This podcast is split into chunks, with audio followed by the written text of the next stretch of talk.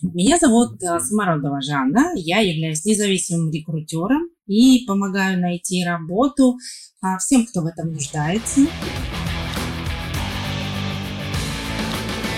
Всем привет! Это подкаст «Конструктивный разговор» и с вами Андрей Галенкин. И Сергей Воронков. Всем привет! Сегодня у нас в гостях необычный гость. Это первый гость, кто у нас не инженер.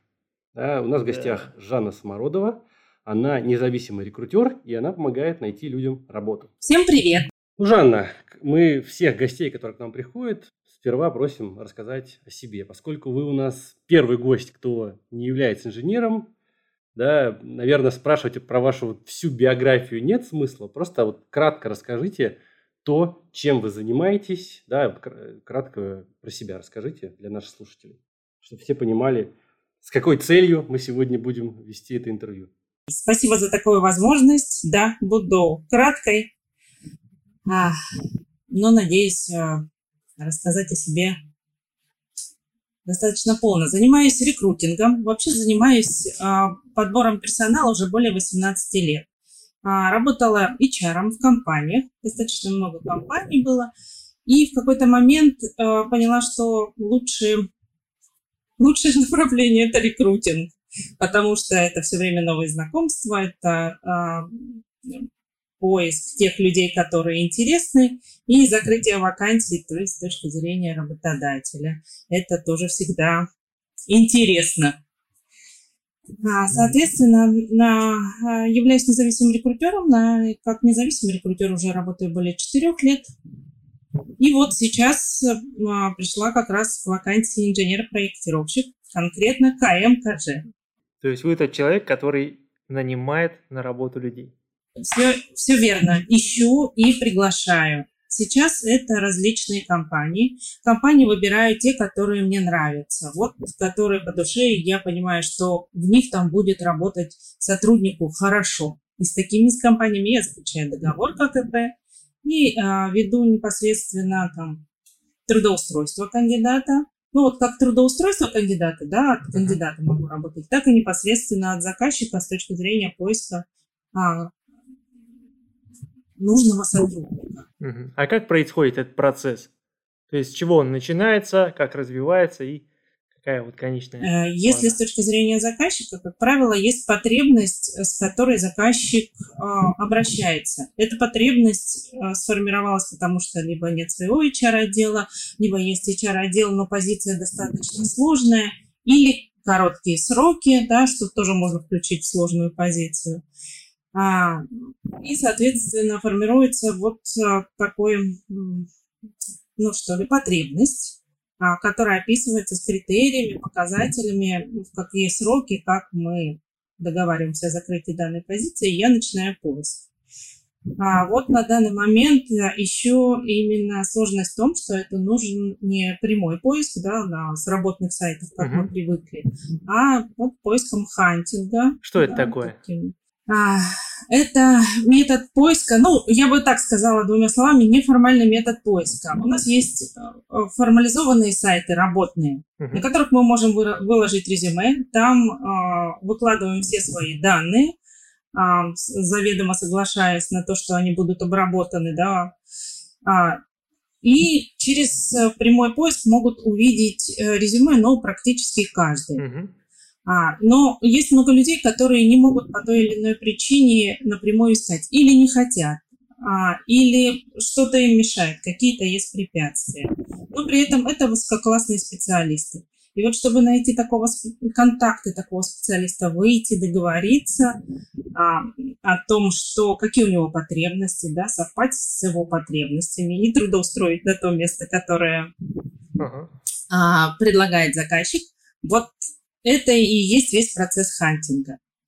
Он и технический, и а, умение договариваться одновременно включает себя, потому что поиск контактов – это прям технические буллинговые запросы, поиск так, чтобы найти нужных людей. А что, что обычно мешает людям подавать свои резюме? Ну, я понимаю, что там не, не хотят люди э, извещать работодателя, да, о том, что они собираются уходить из компании, чтобы избежать каких-то проблем. А может быть, есть какие-то еще причины?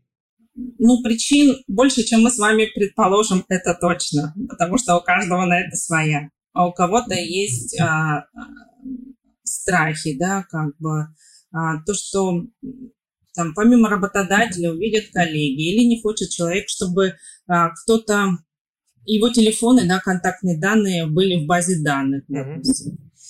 А, это может быть причина просто, ну, такая некоторая закрытость, да, интроверсия, когда а, человек а, не привык а, так активно общаться с внешним миром. То есть, если мы вставляем резюме, мы достаточно а, широко свою работную биографию описываем. Mm-hmm. А, плюс еще выставляем свои контакты. И есть люди, которые не любят это, вот прямо им не нравится. Соответственно, это может быть причиной.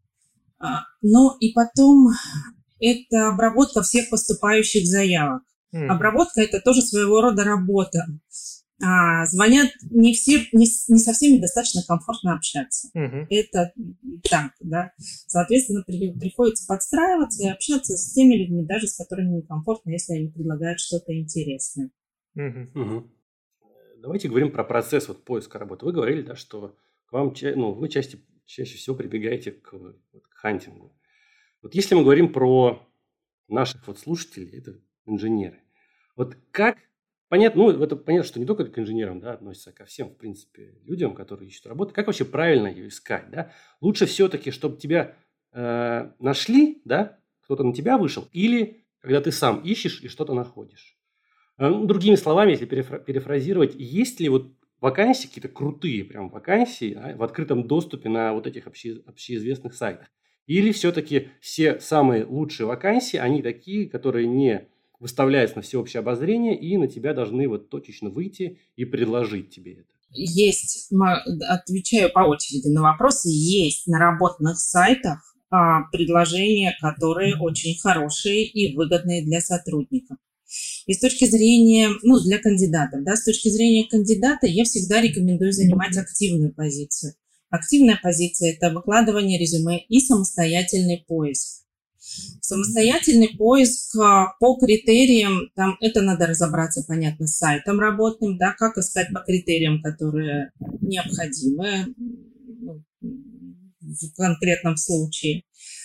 А, соответственно, такой поиск, активный именно, помогает избежать а, ненужных звонков, а, когда нет заинтересованности.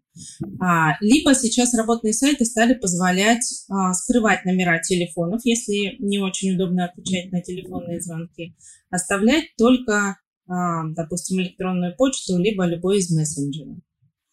А так тоже удобно, списался, уточнил все параметры, да, без лишних звонков, это кому удобнее по переписке. Активная позиция вот в моем, по моему опыту всегда приводит к лучшему результату. То есть можно найти лучшую вакансию, если есть готовность общаться, искать, есть на это настрой и активное представление а, себя. Угу. Еще момент такой расскажу, что сейчас появились, а, ну, то, что называется карьерные консультанты. Угу. Я понимаю, что не всем людям комфортно делать вот то, что я рассказываю, там, такую внешнюю активность проявлять. Соответственно, карьерные консультанты а, это те люди, которые могут подсказать, как правильно составить резюме, куда разместить и каким образом правильно пройти собеседование. А, вот они прямо так вот так и называются. А как вот, мне просто очень сложно понять, как они, вот эти карьерные консультанты, учитывают вот специфику, а, ну, вакансии, да, вот понятно, что там повар в ресторане – это одно, а инженер-конструктор – это другое. Вот э, этот карьерный консультант, он, получается, должен каким-то образом обладать, ну, я не знаю, он понимать всю специфику каждой отрасли, чтобы, ну, грамотно предоставлять вот свою услуги, да, чтобы помогать реально кандидатам найти работу, которую они хотят? Ну, здесь в первую очередь этот человек должен а, уметь а, оценить кандидата, его способности, то, что называется soft skills, hard skills, а, и его потребности. Как правило, консультанты, карьерные консультанты – это люди с большим опытом проведения собеседований, то есть оценивать они умеют. А, а, при большом опыте достаточно легко понять область и сферу, А, то есть специфика, да, ну, то, что мы называем hard skills, это вот специфика, допустим, строительного, да, инженерного проектирования, либо это могут быть медицинские какие-то вещи. Э, Ее достаточно легко понять, разговаривая с самим человеком, ну, с точки зрения его потребностей.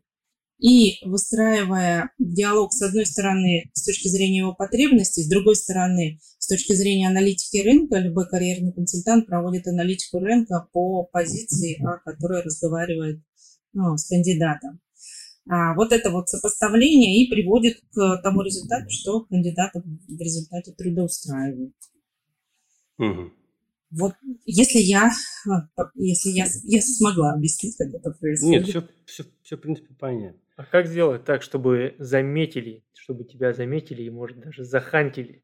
Э, я буду повторяться, для этого нужна активность. активность Очень многих да? кандидатов я находила по научным работам на профильных сайтах. Есть достаточно большое ну, количество профильных сайтов, да, а, которые что-то писали, комментировали, откликались, либо их фамилии стояли под а, научными работами. Uh-huh. А, специализированными научными работами, да, вот специфики там КМ, КЖ в данном случае. Угу. Ну, в общем, главное светиться везде. Э, ну, в общем, да, и таким образом я могу выйти на кандидата, то есть найти потом через запросы по фамилии, имени, да, найти этого кандидата и связаться с ним уже по переписке. Uh-huh. А, возможно, он для себя может найдет что-то интересное, либо ну, найдет ну, что-либо интересное для каких-то своих коллег, да, такое mm. тоже возможно. Mm-hmm. Такое тоже было в опыте. Ну, сейчас довольно популярны различные там, WhatsApp-чаты, Telegram-чаты, ну, тематические именно. Раньше это были форумы, сейчас чаты. А вот HR на таких э, ресурсах сидят, высматривают, или же это это не входит в специфику профессии. Сидят и высматривают. Сидят и высматривают. Мы все под колпаком. Да. да. Надо быть активным в чатах. Писать умные вещи, да, а не спамить. А, кстати, вот э, HR, да, там сидят, а вот работодатели, у работодателей, как правило, все нацелено на работу а, с их заказчиками. Uh-huh. И они сидят в тех чатах, где их заказчики. А так, чтобы найти кандидатов, для этого есть специально обученные люди, называемые независимыми рекрутерами, HR. Окей. Как угодно. Хорошо, вот да. такой вопрос. Вот вы говорили, надо, ну, активность, активность. Не будет ли это казаться назойливым, если, допустим, я вот ищу работу и буду рассылать резюме свое в компании, которых нет открытых вакансий вообще нигде. Просто буду их бомбить. Там. Я хочу, допустим, работать в этой компании, и вот буду им засылать. Это нормально или это все-таки что-то из ряда вон выходящее? Хороший вопрос. И э, тут важна как раз э, с точки зрения там, чистота. Вот слово «бомбить», оно подразумевает определенную чистоту. А если отправить у меня были такие кандидаты, которые искали в определенных, ну вот мы для них, я оказывала для них консультирование, мы искали работу в определенных компаниях. И а, по статистике мы посмотрели, что обновляется пул вакансий раз в три месяца. То есть раз в три месяца кандидат отправлял свое резюме. А тут еще вопрос, как должно быть заполнено резюме. Оно должно быть очень хорошо заполнено с точки зрения потребностей по вакансии, чтобы Рекрутер его увидел. Рекрутеры в компаниях часто просматривают достаточно быстро. Ну, большой поток идет, достаточно быстро резюме. Соответственно, она должна отвечать вот прям требования. И а, через сколько? Два раза отправили, раз в три месяца, да? Ну, mm-hmm. первый раз три раза вот эта отправка произошла. То есть через полгода кандидата заметили, и он туда трудоустроился.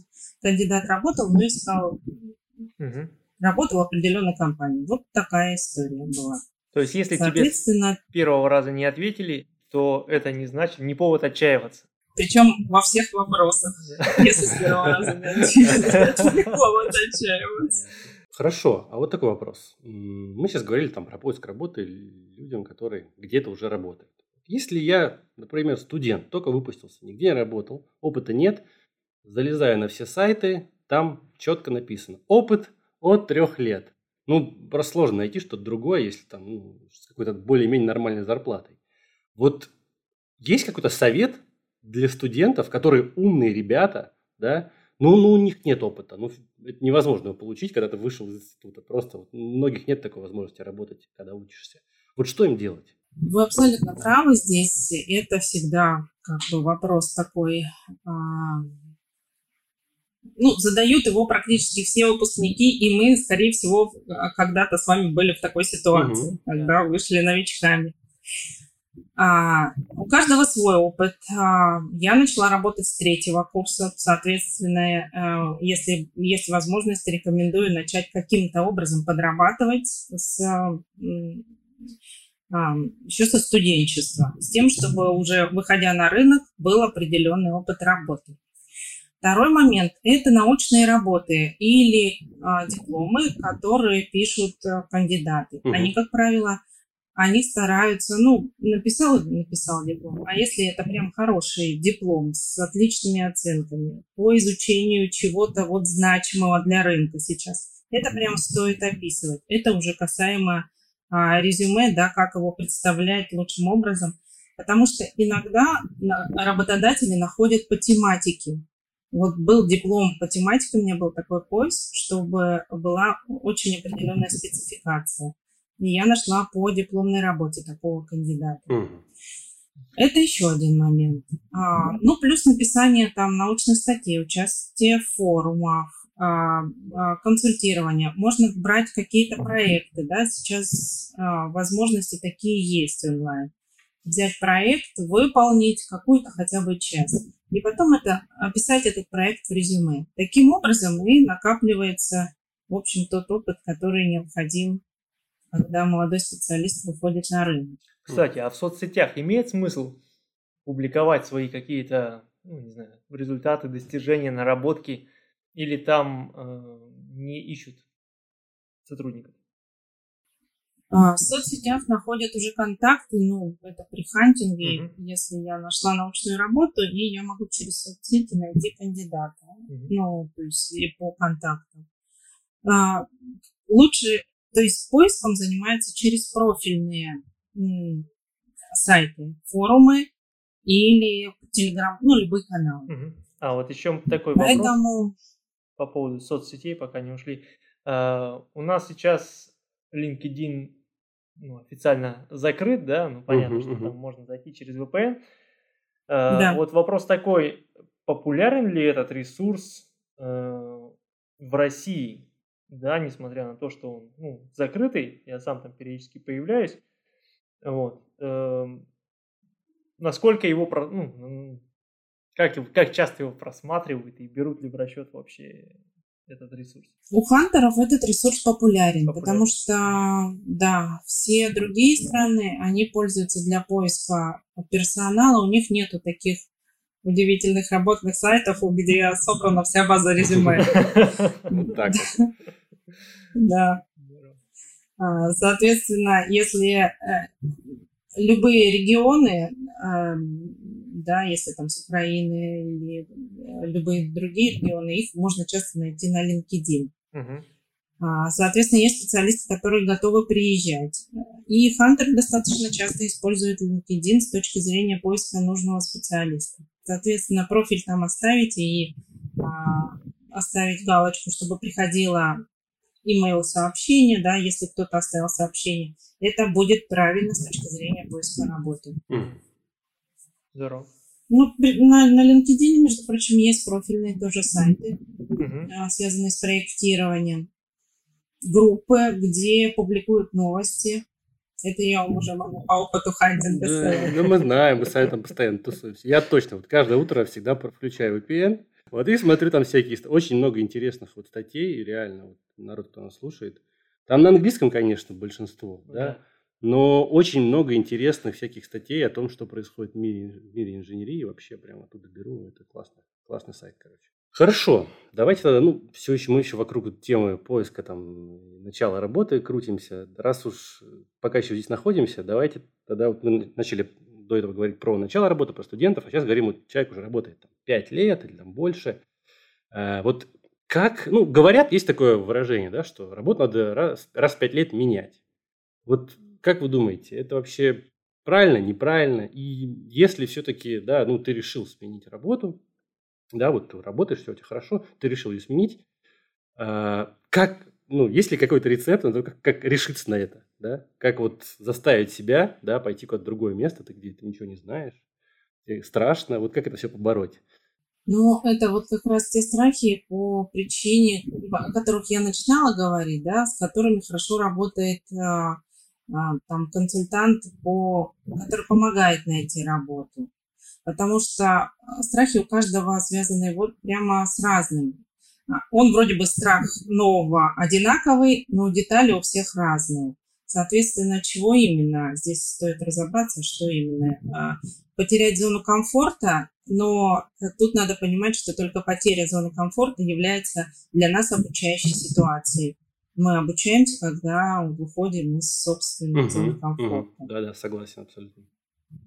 Соответственно, вот э, если рассматривать э, новый опыт с точки зрения собственного обучения, он уже становится менее опасным. Да? И здесь э, саморазвитие, и, то есть и уже ищешь компании, да, которые, где твое саморазвитие будет более интересным для тебя. Интересные проекты, интересные компании. Компании а, тоже развиваются, да, если в одной компании каким-то образом сложилась уже бюрократия и есть усталость от этого, это, как правило, про большие компании, uh-huh. а, то можно идти в компании, которые поменьше, где коллектив более сплоченный. Там у поменьше компаний есть свои преимущества. Да? Коллектив более сплоченный, менее бюро... меньше бюрократии. Ну и, соответственно, работа над проектами становится более живой. Угу. Вот. Плюс а, это касается, кстати, еще вопроса о а, трудоустройстве молодых специалистов. Молодые специалисты могут выиграть за счет знания а, программ, угу. которыми сейчас пользуются работодатели. Их несколько, и каждый работодатель работает с разными. Ну, там мы перечислим, я базовые назову, Текно или Revit. Угу. Да? А, вот, соответственно, обучение новой программе может стать мотивацией с тем, чтобы знание большого количества программ, умение хорошо в них разбираться, повышает стоимость а, кандидата. Угу.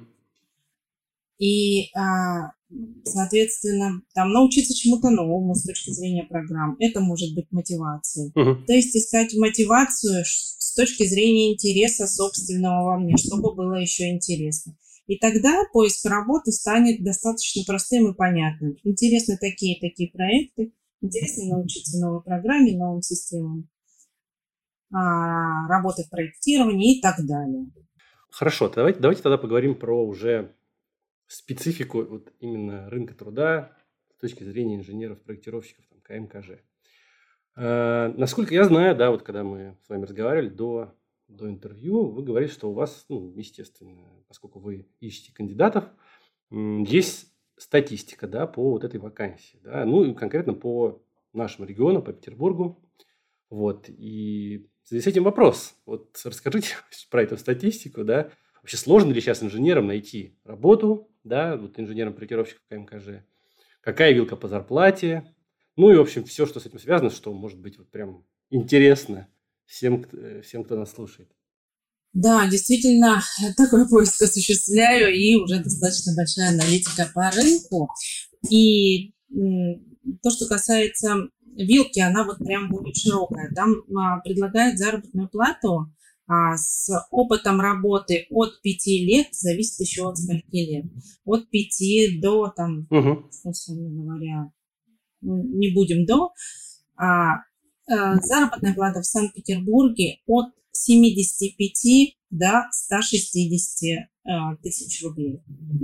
А, что входит в эту вилку? Uh-huh. И она начинает вот наполняться от 5 лет. Да? А, знание uh-huh. программ специализированных, а, определенное образование, то есть подходит ли оно для членства на приз. А, Далее, сколько опыта работы в одной компании, то есть как долго человек может удерживаться и стабильно себя чувствовать в рамках одной компании, или он менял часто работу. А, ну и плюс еще сами проекты, которые человек выполнял, сотрудник, кандидат, инженер, выполнял. Все вот это наполнение и как раз ранжируется по той вилке, которую я озвучила. То есть у меня были кандидаты, которые трудоустроились на 160, на ведущего инженера-проектировщика КМКЖ. Угу. Это какие-то крупные компании, да, обычно? Или все-таки это, ну, не знаю, такие более-менее, ну, не то что местечковые, да, там компании из 10 человек. Просто, по моему мнению, да, вот в компаниях более мелких может быть так, что зарплата больше, чем в каких-то крупных, огромных там корпорациях. Вы здесь абсолютно правы, и я до... только дополню, почему это происходит. В крупных корпорациях есть узкая специализация. А, то есть там человек выполняет определенную функцию. А, допустим, только расчет, да, соответственно, проектирование уже выполняет другой человек и так далее, ну, другой сотрудник. А, узкая специализация оплачивается ниже. Широкая специализация – это то, что требуется, как правило, ну, не очень больших, средних компаниях. Она оплачивается выше, потому что компетенции нужно больше. Соответственно, те, кто работали только на расчетах, не могут рассчитывать на заработную плату, да, заработная плата 75, допустим, на заработную плату инженера-проектировщика или ведущего инженера-проектировщика, mm. а, где проектирование в том числе включается функционал. Mm. То есть, в общем, если хочешь получать 160 тысяч, то, пожалуйста, будь добр и считай, и в текле умеем моделировать, и еще там, ну, не знаю, чертежи делать. Ну, наверное, чертежи, наверное, уже кому-то другому. Да, но все-таки надо не только. Просто у нас многие, вот с кем не поговоришь, там, либо кто-то только в текле что-то делает, да, конструирует, либо только считает. А вот многостаночников, которые там и там умеют, ну, их не так много. Они, конечно, есть, но их не так много. В общем, чтобы зарабатывать много, надо уметь все. Да, надо, опять же, учиться все время новому, а что вот это же и нас развивает, когда мы учимся чему-то новому. Ну да. А, ну, угу. выходим за рамки стандартного мышления вот нашего, привыкли в одной системе работать, соответственно, она удобна, конечно, комфортно. А другой системе какие в ней плюсы есть? Может быть, что-то другое взять из другой системы. Э, соответственно, изучение, допустим, при работе в ТЭК, изучение Revit или выполнение каких-то проектов в Revit, хотя бы для собственного интереса с точки зрения анализа, сравнения, насколько эти системы взаимозаменяемые, где лучше, что лучше. Это будет э, плюсом как для поиска работы, потому что человек осуществлял такие проекты, так и для самого человека расширение mm. границ. А в иностранных компаниях которые работают в России, зарплаты выше или остаются на том же уровне? Там зависит от а, самой компании. А, у меня кейс есть от а, кандидата, которого я, для которого собеседовала. Это кандидат а, работал в немецкой фирме. И немецкая фирма предлагала заработную плату в соответствии с рынком российским. То есть все западные компании, когда выходят mm-hmm. на российский рынок, они обязательно его изучают. И заработную плату как бы приравнивают. Да? А, и у них была такая система, что а, выходят на определенный оклад. Это был небольшой оклад, условно говоря, там 70 тысяч рублей. Но при изучении программ, mm-hmm. да, допустим, кандидат не знал Revit, требовался Revit. При изучении этой программы а, он, у него увеличился оклад через месяц, там, а, плюс еще, по-моему, я не скажу сейчас точно проценты, не буду говорить, но в итоге у него получилась сумма, да, через три месяца, а, сравнимая с хорошей зарплатой по рынку. Это 110 тысяч рублей. Угу. После того, как он сдал тестирование по знанию программы. И вот у немцев есть такая техничность, да, у немецких компаний. Вот они технично подходят к любому процессу, в том числе э, к поиску и трудоустройству кандидата. Нету, выучишь, будут тебе деньги. Понятно. Соответственно, и оно, они ориентируются, как правило, на рынок. Конечно, там, если идет обмен специалистами, они как-то стараются выравнивать этот уровень, не можно сказать, что в некоторых случаях а, в зарубежных компаниях заработная плата выше. Ну, так, так происходит не всегда. А если ты ищешь работу в России, а, есть ли шанс устроиться за границу? То есть, э, ну, условно говоря, ты не выезжая за рубеж, находишь там работу. Вот такой случай возможен или все-таки нужно выезжать? Возможен. Такой случай возможен. Сейчас, особенно в наш период. Ну, мы сейчас говорим не про страны там Африки, допустим, да?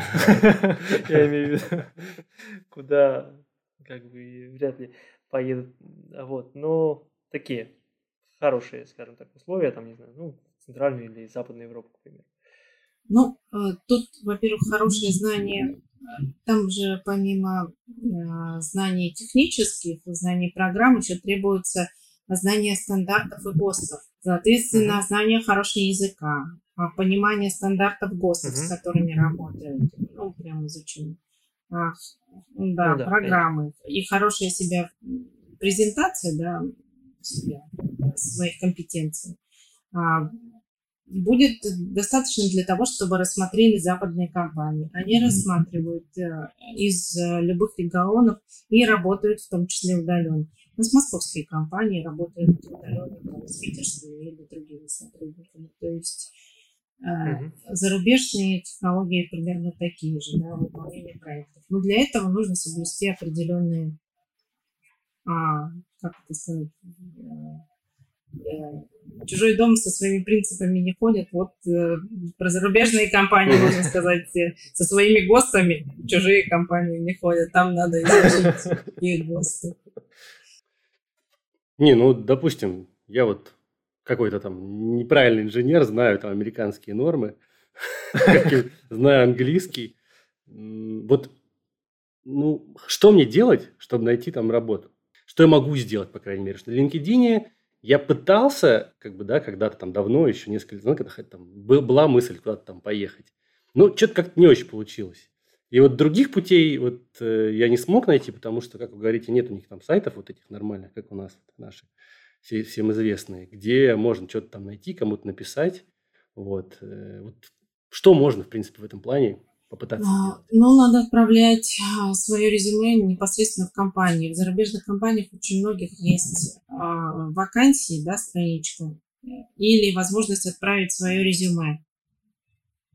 А, угу. Соответственно, ну вот, э, как пример возьмем IKEA, да, с, э, зарубежной компании, да, которая, у которой вот, есть собственный отдел, где а, раздел а, на сайте, где можно зайти, заполнить их анкету, и они рассмотрят, вне зависимости, открыто или нет, дадут ответ. И так работают очень многие зарубежные компании. Соответственно, это прям надо выбирать по компаниям. А, либо второй вариант обращаться вот к такому же карьерному консультанту, который уже работает с зарубежным рынком и его понимает, понимает, где найти а, компании, где найти информацию от них, как выйти, заполнить и отправить а, ну, релевантное, вот прям соответствующее этой компании резюме. А вот дорого вообще стоят услуги карьерного консультанта? Ну так, примерно. Всех по-разному. Надо а, отдельно разговаривать. Я понимаю, что русский человек, как бы, во-первых, это достаточно новая а, специализация, что ли, профессия, да, карьерный консультант, достаточно новая на нашем рынке. Еще русский человек не привык платить деньги а, за вот то, что может ну, да. совет дать друг. В общем, друг посоветовал, куда пойти. Ну, ну да, да, да, да. Ну, у нас просто все думают, что обманут там.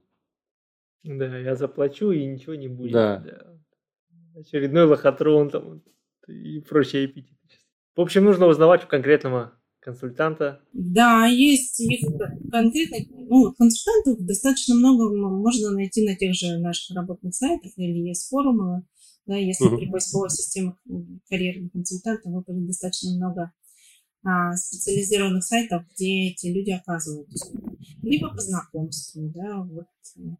Мы с вами познакомились, а через вас узнали меня, да, со своей стороны я оказываю услуги карьерного консультанта. Вот таким образом живет наш. Ну хорошо, мы контактики тогда оставим в описании да. подкаста. Окей, ладно, едем дальше. Ну вот мы все говорили там про, про, про поиск, да, поиск работы. Вот про зарплаты в том числе. Вот если ты ищешь работу и смотришь вот описание вакансии, и там указана зарплата, да, бывает, что указано, бывает, что не указано. Вот значит ли это что-то? Да, когда вот указано, что зарплата по результатам собеседования, иногда просто числа. Вот какой показатель ли это чего-то, или это просто ну, в зависимости от того, кто составлял резюме. То есть прихоть. Он захотел, указал, захотел, не указывал. Ну, скорее всего, не прихоть, а результат долгих раздумий, да, и кто-то думает о том, что а, если мы укажем заработную плату, мы можем отпугнуть тех кандидатов, которые хотят выше. Они нам не откликнутся. А мы, в принципе, готовы поднять, а, думает там, HR или а, специалист, который размещает вакансию. А, или есть вилка от и до, а, в зависимости от компетенции. Такое тоже возможно. И тогда работодатель не указывает заработную плату. А если конкретно указывает, это значит, э, скорее всего, со штатным расписанием прописана такая заработная плата. А, и э, возможности ведения переговоров не факт, что есть. Понятно. То есть чаще, чаще всего, если указана конкретная цифра, это, ну, не стоит надеяться, что ее удастся поднять. Надеяться всегда стоит. А, э, да. Это надо узнавать при разговоре. Ну, да, можно предположить, что именно таким образом думают э, работодатель, когда размещает, либо не размещает. Ну, по статистике, да. Как, так, как тактично задать этот вопрос? Чтобы у работодателя не возникло ощущение, что ты пришел исключительно за деньгами и не, э, не хочешь вносить никакой вклад в ценность того продукта, который производит компания. Вот О, так вот. Выдал. Вы абсолютно правы, Сергей, в своем вопросе, потому что каждый работодатель хочет видеть а, кандидата, сотрудника, который интересуется работой, то есть в данном случае проектами, а, которые есть у работодателя. И это первое, что должно быть внутри. Внутри должен быть первый интерес к работе. А второе – понимание своих потребностей.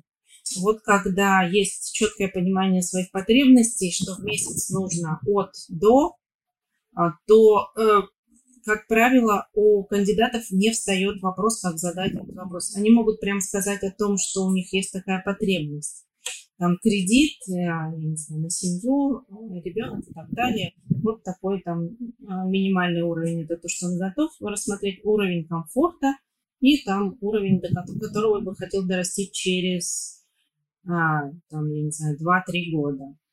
Даже такая, таким образом постановка вопроса снижает эм, как бы, негативную обратную связь от работодателя, потому что есть понимание, что человек ориентируется на а, реальность, вот на то, что происходит там с ним а, в течение жизни, он может это рассчитать и, соответственно, это выразить. И это хороший, то, что называется soft skills, когда мы рассчитываем, планируем и можем это выразить. Когда человек понимает, чего он хочет. Да, тут да, очень важно понимать, а, что сам человек хочет, а как, а как, ну, какие у него потребности. Есть, но есть желание, да, мы хотим, конечно, больше всегда, а есть потребности, да. Имеет ли смысл называть какие-то такие большие, ну, э, суммы, которые, на которые, ну, скорее всего, не согласится работодатель, да, то есть начинать как бы э, с большего, чтобы прийти к Потому что Чуть хочется. меньшему, да. Чуть меньшему, но большего, чем ожидалось. Ну, финансы это всегда вопрос переговоров.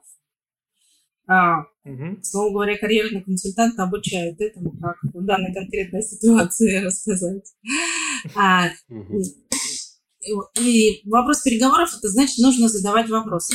Самому трудоустраивающимся, то есть человеку, который ищет работу, стоит задавать вопросы как видит компания, какую заработную плату предлагает, что видит ли она развитие, а, есть ли у компании планы, да, как бы индексации, если вообще такое правило или нет, индексация годовая, mm-hmm. или по результату рассматривают. Вот с этой точки зрения получить информацию. От полученной информации уже и а, ориентироваться с точки зрения следующего вопроса или обозначения заработной платы, которую ожидает человек. Ну, в общем, раз мы начали говорить про собеседование, да, как себя вести, как озвучивать свои зарплатные ожидания, э, ну, на собеседовании ты помимо выяснения, сколько ты будешь получать, еще пытаешься понять вообще, куда ты идешь, куда ты попадешь, да, в итоге, если ты согласишься, да, на предложенные условия. Ну, и тебя, конечно, согласятся взять. Вот как, в принципе, вообще возможно каким-то образом, вот с помощью, ну, только на собеседовании, да, понять, куда ты идешь? Или все-таки надо как-то попытаться провести еще какое-то исследование, какими-то путями выяснить, в принципе, как работает в этой компании, да, что там, ну, про правду ли все, что, что говорил тебе на собеседовании тот, кто тебя собеседовал. Да, есть же отзывы еще в интернете да, там да. От как... сотрудников недовольных. Да, да. Вот как, как вот понять, куда ты попадешь? Ну, здесь вы правы, что подготовка, в принципе, является хорошим началом а часто и залогом успеха. Подготовка – это просмотр а, информации о компании, сайт. А, ну, сейчас представлены очень много ресурсов, на которых а, можно посмотреть финансовые условия компании, там, прибыли и так далее, да, с какого года существует, какой штат сотрудников. А, плюс отзывы. Отзывы могут быть разные и не всегда не соответствуют реальности. Поэтому отзывы можно посмотреть, но а, не стоит делать выводы по результатам отзывов. То есть достаточно просто фактической информации. А, это сайт, это информация о доходах, сколько на рынке, численность сотрудников и так далее. Судебные дела были, не были, да, это практически сейчас а, когда вводишь ООО, там, не знаю, голос, mm-hmm. сразу достаточно полная информация а, представляется.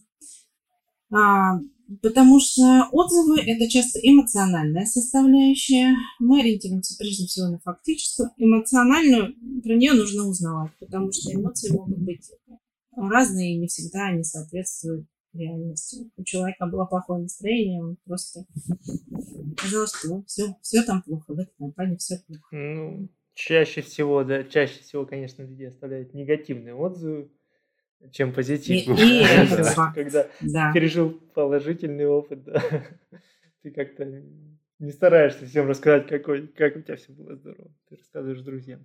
Да, есть такой психологический опыт, когда а, там в результате исследования установлено, что о хорошем мы говорим а, в три раза меньше. Но если по временном, я сейчас не буду точно говорить по времени, потому что я эту информацию точно не помню, ну, примерно. О хорошем одна минута, о плохом три минуты.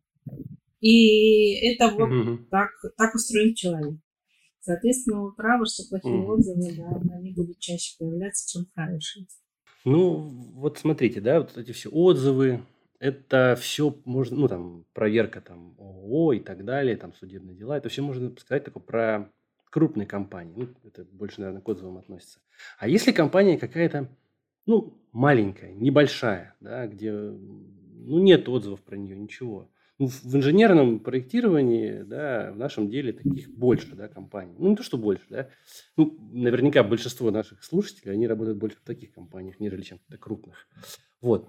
Э, и когда ты идешь в такую компанию, вот пытаешься на собеседовании задать такие вопросы, которые тебе хоть как-то помогут понять, вот да, ответ на эти вопросы, что куда ты, ну, куда ты попадешь. Вот есть ли какие-то универсальные вопросы, что стоит обязательно спросить, и это покажет что-то? Ну, таких универсальных вопросов, наверное, нет. Но есть направления, а, которые стоит узнать. Направление вопросов, да, это по а, как давно организована компания, как, а, кто является заказчиками, какие проекты, сколько человек работает, все это фактическая информация, которая дает понимание, как чувствует себя фирма на данный момент. А, знакомство, собеседование с э, непосредственным руководителем а, является очень важной частью для того, чтобы понять, насколько сработаться, есть возможность сработаться с данным человеком. Какие требования, как относятся к режиму там, начала работы, окончания работы, есть ли переработки, а, начинается ли вовремя, там всегда надо быть, условно говоря, без 5-8 на работе.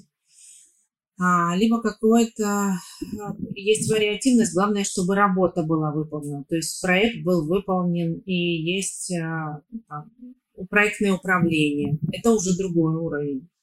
Соответственно, вот это все, все ответы на эти вопросы, они складываются в комплекс понимания, как относится к работе, к своим заказам, соответственно, к своим сотрудникам, компаниям. Это, как правило, вот э, такое идет э, соотношение похожее. Да? Если компания старается качественно выполнять в сроки свою работу, соответственно, в отношении заказчиков, она будет от своих сотрудников требовать качественно в сроки.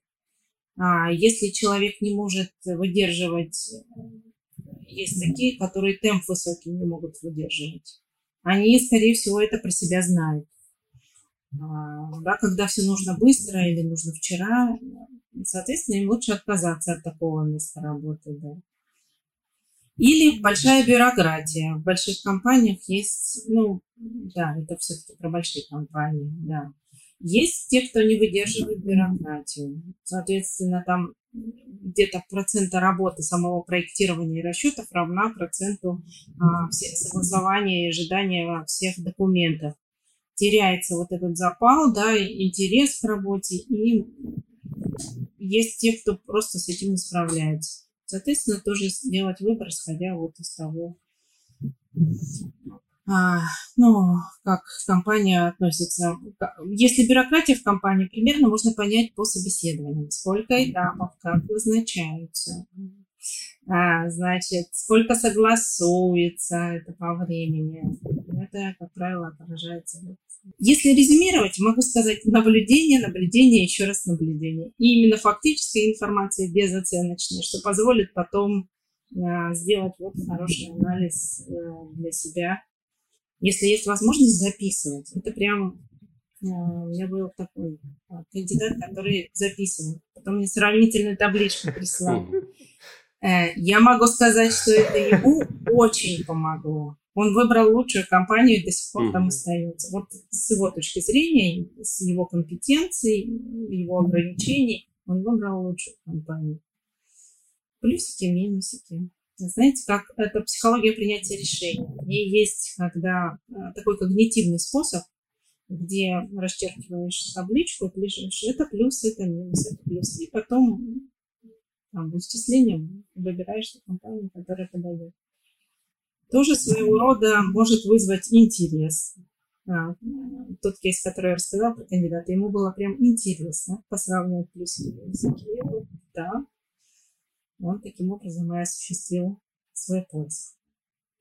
Это я, наверное, про то, что у каждого свой путь, но стоит к этому подходить как а, к ну, своего рода, что ли, работе, которую нужно выполнить очень хорошо. Ну, я имею в виду поиск работы.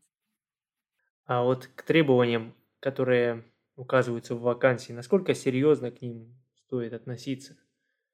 Ну да, потому что очень часто понапишут просто очень много всего там, должен знать все, все ГОСТы там перечислят прям по номерам, там, все пункты должен знать там. А по факту, когда приходишь на собеседование, ну, говорит, ну ты считать умеешь, там, текл знаешь, расчеты знаешь, там, балл, балл тебе порисуют, скажет, ну все нормально.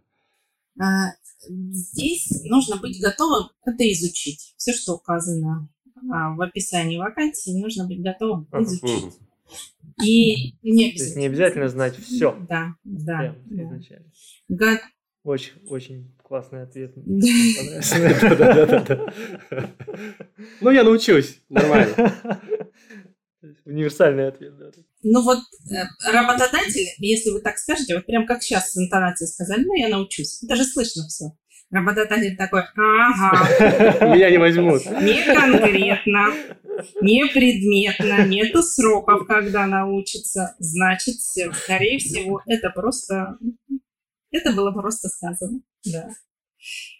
Это как в фильме «В погоне за счастьем». Там был момент, когда Уилл Смит пришел на собеседование, и он так расчехлил прям, я запомнил эту фразу. Э, значит, его там что-то спрашивают, он такой, вы знаете, я такой человек, что я вот э, сейчас не знаю, но я там буду зубами землю грызть, но найду ответ, и там через две недели к вам приду с этим угу. ответом. Меня так тогда это вдохновила фраза, я подумал, что да, это реально вот очень, очень, очень круто, когда люди такие. Вот. Ну, часто, наверное, это не всегда соответствует истине, ну, не знаю, мне, мне так очень близко так, такое отношение. По крайней mm-hmm. мере, если э, на собеседовании мне бы какой-нибудь кандидат так сказал, я подумал, да, парень толковый. Не, я вот абсолютно согласен, Серег. Вот ровно то, что ты сейчас сказал. Ну, Тоже, когда я собеседовал людей, очень много, и вот мне говорили, типа, я, говорит, не знаю, но я, говорит, готов это изучить. Угу. Да, я, я там от, пришлю вам ответ там завтра, послезавтра, мы еще раз можем поговорить. Я вот таких сразу отмечал, что это прям способный угу. парень. Или девушка. Ну да, или девушка. Да. Какие э, hard skills требуются чаще всего? А, ну, эм, здесь мы уже их перечисляли, но тут можно там добавить. Это э, умение, вот само умение проектировать с точки зрения а, работы и в программе, и конструктива, и потом отслеживания этого всего, да. Соответственно, вот светлые умы как требовались а, тысячелетиями, да, да, были привлекательны, так и привлекательны до сих пор. А, в общем, желателен человек, который может один завершить проект, начать, Ого. закончить и сдать экспертизу, да, еще и желательно построить. А есть кандидаты, которые хотят идти дальше. Вот создать, построить проект, а потом иметь возможность его утилизировать. То есть при постройке проекта знать, как будет утилизирована эта конструкция. Вот такие амбиции, да. да. Это все про BIM, наверное, да? Да, там еще есть промежуточная стадия, это эксплуатация. Ну да, эксплуатация, да, само собой, да. Соответственно, знание программ – это то, что а, а, сейчас основная причина, ну, наверное, при одинаковом а, знании, умении проектировать и вести расчет, знание программ – это, наверное, одно из препятствий. А, соответственно, вот лучше изучать разные программы, которые есть сейчас на рынке. А вот такая аббревиатура, как BIM или там да. TIM или да. EM, насколько часто сейчас встречается в резюме? Есть прямо кандидаты, которые являются архитекторами BIM, так называется у них. У старшего поколения не очень встречается часто у молодого поколения, и молодое поколение этим сильно, да, знанием программы, более, более быстрой ориентацией а, в любых программах. Соответственно, чаще встречается, да. Ну, мне кажется, этот бим сейчас на каждом углу. Ну, да. ну все пишут, пишут, но не все понимают, что они пишут. Да, да то есть они, просто они знают, что все ищут BIM. Специалисты правительства сейчас там толкают BIM, BIM, там новые ГОСТы выходят. Там даже... моделировать каждую шайбу, каждый пол. Да, там. А, ну, я, я напишу BIM, и все, меня везде возьмут сразу. Я думаю, что это не... Ну, надо хотя бы знать, что это такое, по крайней мере, как расшифровывается. Минимум. Э, ну, это я кандидатом. Да, во многих компаниях тестирование проходит, поэтому лучше не только расшифровку знать. Ну Кстати говоря, помимо коммуникабельности, ответственности и пунктуальности, какие soft skills еще нужно иметь в своем, не знаю, резюме? Ну, это готовность изучать новое, открытость к новому а, с точки зрения интереса, да, изучить этот вопрос. И э, умение увлекаться своей работой очень ценится. То есть как челлендж воспринимать любой проект, как там, угу. получать драйв от того, что вот выполнен этот проект. Ориентация mm-hmm. на результат, да, она есть. Так, чтобы все-таки это как-то было закончено. Не как-то, а в соответствии со стандартом. Было закончено. Да. А, такое тоже сейчас культура и, в принципе, работодатель рассматривает. Но умение слушать, да, вот потому что часто, э, когда команда решается, когда сложный проект, решение идет командное. И угу не все умеют в команде там слушать, принимать другое мнение, вот э, как бы уметь услышать, а, понять, что говорит другой человек, и перевести, условно говоря, на а, язык проекта, вот это умение имеет значение. Потому что... Ну, это вот тоже частая формулировка умение работать в команде. Ну да. Не все, наверное, когда пишут, понимают, что это такое. Ну, хотя угу, Вы правы, это очень общие слова. Умение работать, это общие да, слова. очень общие. И там у менеджмента есть язык. И менеджмент такой достаточно... Он что такое коммуникации, да? Какие коммуникации есть? Есть коммуникации, которые проходят вот, через столбы, вот эти коммуникации. Коммуникации тоже называется. У нас коммуникации. И это очень общее слово. И, конечно, ну, с этим стоит с точки зрения разбираться, что включает в себя вообще. Вот с этим пара, потому что мы общаемся друг с другом постоянно, и стоит разобраться, что за этим понятием стоит. Что вообще такое понятие, как мы его используем в жизни, помимо того, что нас научили, что-то мы знали. Этому стоит обучаться. Soft skills сейчас а, при равных hard skills, да, если у кого больше soft skills, то выбирай по soft skills. Ну да, если стоит soft skills, я могу всему научиться, то, в принципе, hard skills ты можешь все изучить. Ну да. Как сделать резюме заметным? То есть, что, что сделать, чтобы такие люди, как вы, допустим, Жанна, э, просматривая вот этот огромный ворох, среди этого огромного ворха заметили мое резюме. Ну, резюме того, кто его подает. Да. Должно быть совпадение, то есть изначально то, что я ищу, должно совпасть с тем, что у вас написано в резюме. Ну, Если такое... То есть можно просто переписать вакансию. А, а здесь вы правы. Да, да, да, да. А самые лучшие резюме – это которые написаны точно под потребность вакансии.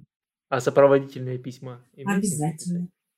Сопроводительное письмо хорошо выделяет кандидата. Если оно составлено грамотно, а, рекрутер всегда обращает на это внимание. Это значит, человек умеет э, вести хорошо переписку. А это те самые коммуникации, про которых мы говорили, про которые мы говорили, которые являются soft skills.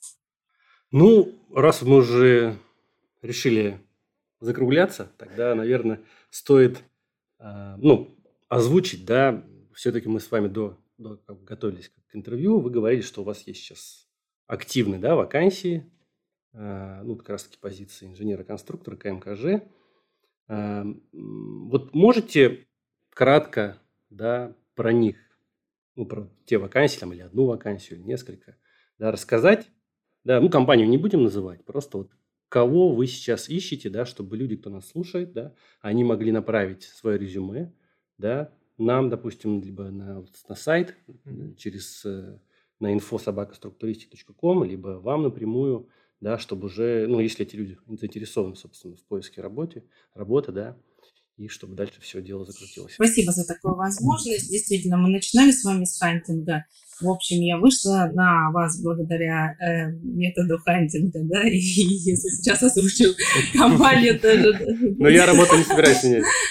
Да, это я поняла, но у нас, да, сложилось по-другому.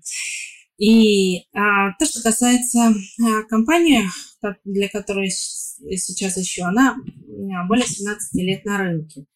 А, проекты, которые ведет, это крупные промышленные проекты и крупное э, строительство жилое, да, так можно сказать. То, что касается позиции, это а, ведущий инженер-проектировщик а, КМКЖ. То есть должность себя включает угу. совмещение КМКЖ, но, возможно, как, у многих есть специфика. Кто-то занимается только КМКЖ просто как дополнение, да? Кто-то КЖ. Угу. Рассматривают и варианты, что это будут два разных специалиста. Да, mm. да, то, что касается еще компании. Ну, как я говорила, я работаю только с компаниями, которые мне очень понравились. Эта компания мне очень понравилась именно своей командой. А, они умеют работать и умеют а, коммуницировать вот с точки зрения достижения результата. А, у них очень mm. интересные заказчики, интересные проекты. На мой взгляд, это как прямое следствие. И они... Э, и заработная плата там на 20% выше, чем по рынку. То есть это не верхняя планка вилки, которую mm-hmm. я вам озвучила, но они предлагают очень хорошие деньги по, по рынку. Если я могу озвучить, mm-hmm. могу это, да? да а по заработной плате 130 тысяч рублей. Сумма, э, которую озвучиваю, это на руки и заработная плата белая. Да, что mm. тоже является... Ну, торговаться-то можно? Что тоже... Переговоры всегда стоит вести и говорить о своих ожиданиях в соответствии с потребностями внутренними тоже всегда стоит. А, а где? В Санкт-Петербурге, да, территориальная работа непосредственно в офисе. Там про график уже более подробно расскажу. Он не затейливый. С 9 до 18 с перерывом. Хорошо.